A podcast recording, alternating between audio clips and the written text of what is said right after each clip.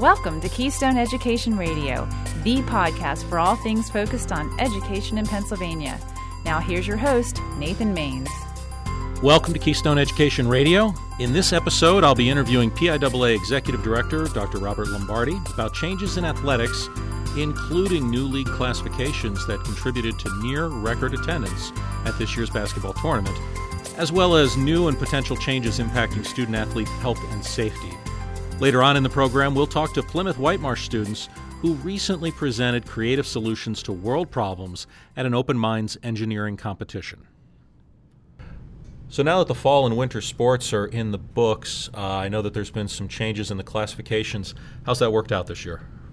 Uh, so far, so good. We think it's gone very, very well. What we're hearing from the schools are they really like it because now they're competing against more like sized schools.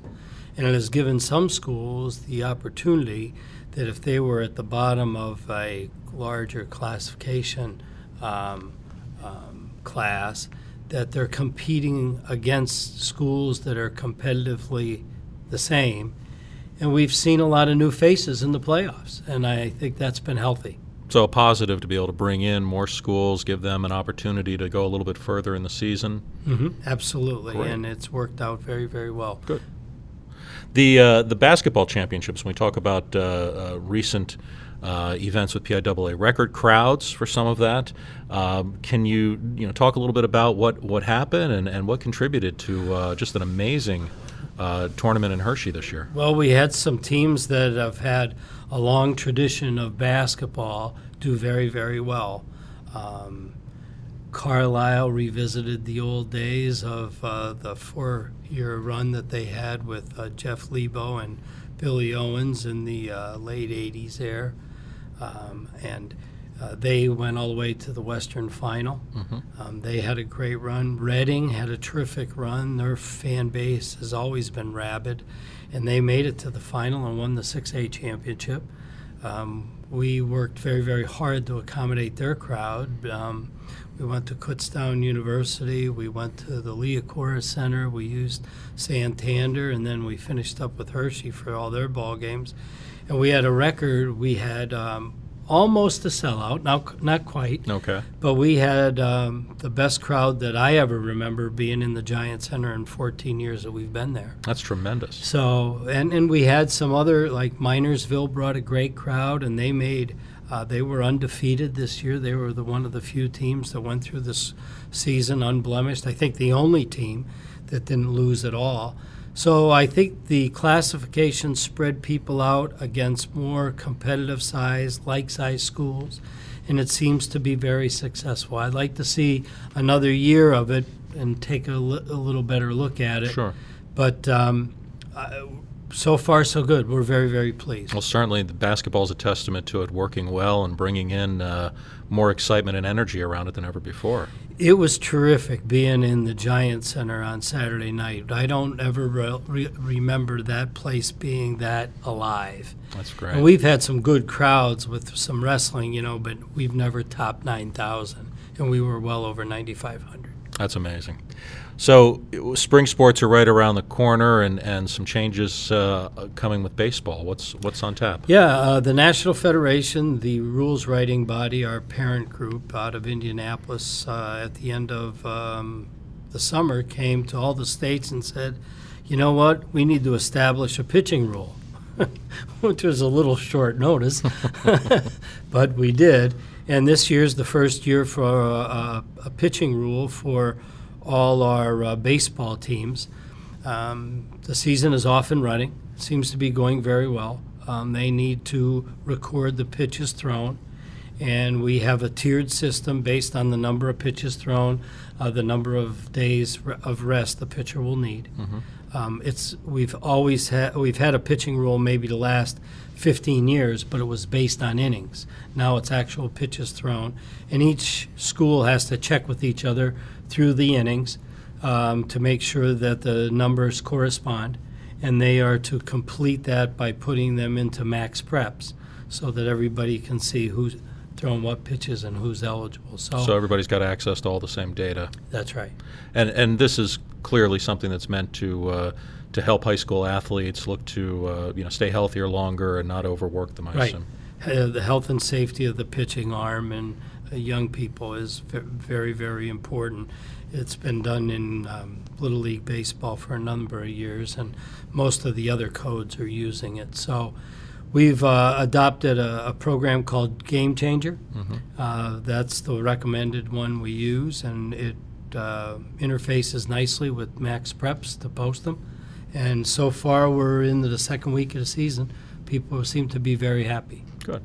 Well, we talk about the health and safety of athletes, and you've seen changes at, at the, the professional level, uh, football, for instance, to, to both move the game along a little bit quicker, but also look at how to protect the athletes more. What do you see coming down the pike uh, that'll really uh, protect the high school athletes even more? Anything that the national uh, professional sports leagues are doing that you see coming this direction? Well, uh, we got a little intel that uh, softball may be going to a pitching rule. Okay. So there is some concern for the health and safety of the young ladies throwing too many pitches in a day. Right now, uh, with softball, they've al- the argument has always been because they're throwing underhand, it's an- anatomically correct, and it's not the stress on the shoulder joint that that overhand pitch is. But uh, they're starting to find some research that says that's not true. So we think that's coming. Okay. Um, football is always a concern out there. Um, uh, we have our heat acclimatization that works. Right. I just got back from an NATA meeting, and they're very adamant on trying to reduce contact during the season. Okay. As you know, as a board member, the board is looking at removing shoulder pads again. It's mm-hmm. passed the second reading. We hope it passes the third because when you put shoulder pads on kids, they do one thing they want to hit Sure. and we need to stop that contact outside the defined season so that we don't have people hitting too much and taking care of the health and safety of those players. So it's always evolving. It's something that PIAA is always looking at, and, and it'll continue to evolve as I hear you, uh, as they discover new ways to be able to protect athletes in all of the sports. Yep, and, and we're very lucky in Pennsylvania. We have a very active sport medicine uh, advisory committee that almost every one of our people on that committee is actively involved at a school or at a clinic. Uh, they're physicians. Um, we have uh, orthopedic surgeons on there. We have uh, pediatricians, dietitians. It's really a cross section of uh, uh, physicians and athletic trainers. And they have done a great job formulating our sport medicine guidelines and trying to put health and safety of the athlete first. Tremendous. We're joined, uh, as we have been in the past, by uh, Dr. Robert Lombardi. He's the executive director over at PIAA. Bob, thanks for joining us again. Appreciate Hey, it. Thank you for having us, Nathan. It's always a pleasure. PowerSchool is the leading K 12 education technology provider of solutions that improve the education experience for 100 million students, teachers, and parents in over 70 countries around the world. PowerSchool provides the industry's first unified classroom experience, empowering teachers with best in class, secure, and compliant online solutions, including student information systems, learning management and classroom collaboration, assessment, analytics, behavior, special education case management, and finance HR ERP. Learn how PowerSchool does all of this and drive student growth. Visit powerschool.com. I hope you've heard about the Success Starts Here campaign, which is spreading positive stories about public education. One of the stories on the campaign's website is from Colonial School District in Montgomery County. Joining us today by telephone is Sarah Fry. She's a library media specialist and sophomore student Jenna Liu. Hello, Sarah and Jenna. Thanks for joining me. Hi. The uh, the story was featured uh, on the Success Starts Here website, and it's about a project called Open Minds. Sarah, tell me a little more about that. Open Minds uh, was a collaborative program that we presented to our students in, um, in joint effort with LaSalle University. LaSalle University has been doing Open Minds on their collegiate campus for several years now, so we partnered with them to bring that experience to our high school students. Open Minds consists of a week of daily challenges. So um, these are engineering design competitions that are no more than 30 minutes. They're hands on, they're intended to get students working together. And those daily challenges really catapult us into the Open Minds competition as a whole. Um, the Open Minds competition as a whole um, allows students to work in teams of two to four. They research a sustainable development goal from the United Nations, and they explore that goal, coming up with a possible solution to one of those goals, and they present uh, they present their ideal solution with a prototype and a business plan to a team of judges. The competition um, is kind of moderated by me, but what really makes it unique is that each team has the ability to collaborate and receive support from a LaSalle University student and one of the faculty members from our from our school here. So the student teams, in conjunction with LaSalle students and RPW staff, are working at the same time, competing against each other in a sense that it comes down to their kind of Shark Tank esque pitch, but ultimately they may present different projects at the end. So, it, on the write up that, that uh, is on the website, you talk about the innovation life cycle. Tell me a little more about that. Sure. So, the innovation life cycle um, builds off of the engineering design process, where we think of the engineering design process focusing solely on the product or the prototype um, the innovation life cycle really requires students to think um, as an entrepreneur and consider things like their target market, the competition they may have, and the cost benefit of their ideas and products. Uh, within the competition, we require our students to use the lean canvas model uh, to organize their ideas and their plans for this. So that's a component of them plotting out their ideas, figuring out what the competition might present, what makes their product or uh, were their program unique and effective, and how they would actually sell it and market it to sh- stakeholders and general consumers. And so, Jenna, you were one of the students in this past year's competition, correct? Yes, I was. And tell us a little more about uh, your project and uh, what what you hope to accomplish as you went through the process.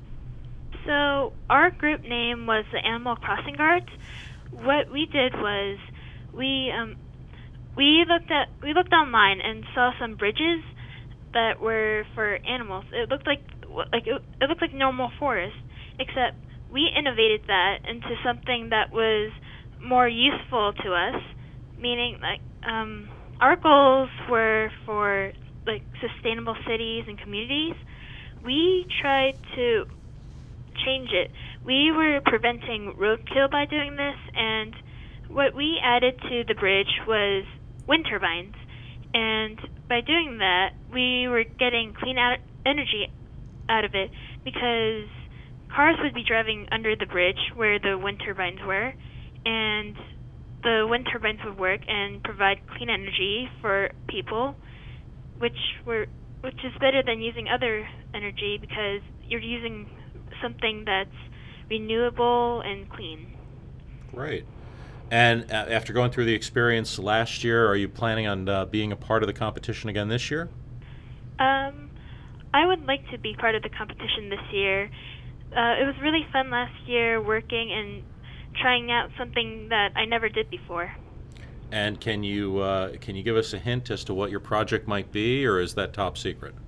Um, so far it's not a secret. uh, I want to do something that relates to probably no poverty and no hunger in the world because those are problems that ultimately cause other problems in the world too. Sarah, you, you mentioned earlier a partnership with LaSalle on this. Uh, I, I, imagine uh, as you've gone through it now, both LaSalle and the school district have seen uh, some great benefits coming out of this uh, for, for the students and for the district and, and the university. Can you talk a little bit about that? Absolutely. Uh, we started planning this project last spring, and um, for every step of the way, we've had a, a group of LaSalle students and faculty with us. So it, it really has been a collaborative effort. They didn't just pass us the baton and, and say goodbye. Um, the biggest component I would say that's been that that worked for us was the student involvement. Um, they've got a great perspective of having done the the activities themselves, but then also serving as uh, as leaders and mentors for our students has been really rewarding for both um, our students and, and those LaSalle students who are hoping to uh, to develop more skills and, and nurture them nurture themselves into business leaders and scientists and all kinds of wonderful adults in our community. Great. So we really we really appreciate their involvement um, with that, and we're looking to to build on that this spring with our next competition as well and get more of the LaSalle students involved. Well, it's a it's a fascinating project, and uh, and Jenna, it sounds like uh, your group just did an amazing job. I, I want to thank uh, Sarah and Jenna, uh, both from Colonial School District, Montgomery County, uh, for joining us talking about the Open Minds project. Thank you. Thank you. Thanks for listening to this episode of Keystone Education Radio. We'll talk to you next time. The views and opinions expressed on the Keystone Education Radio podcast are solely the views and opinions of our guests and do not reflect the views and opinions of the Pennsylvania School Boards Association. Thank you.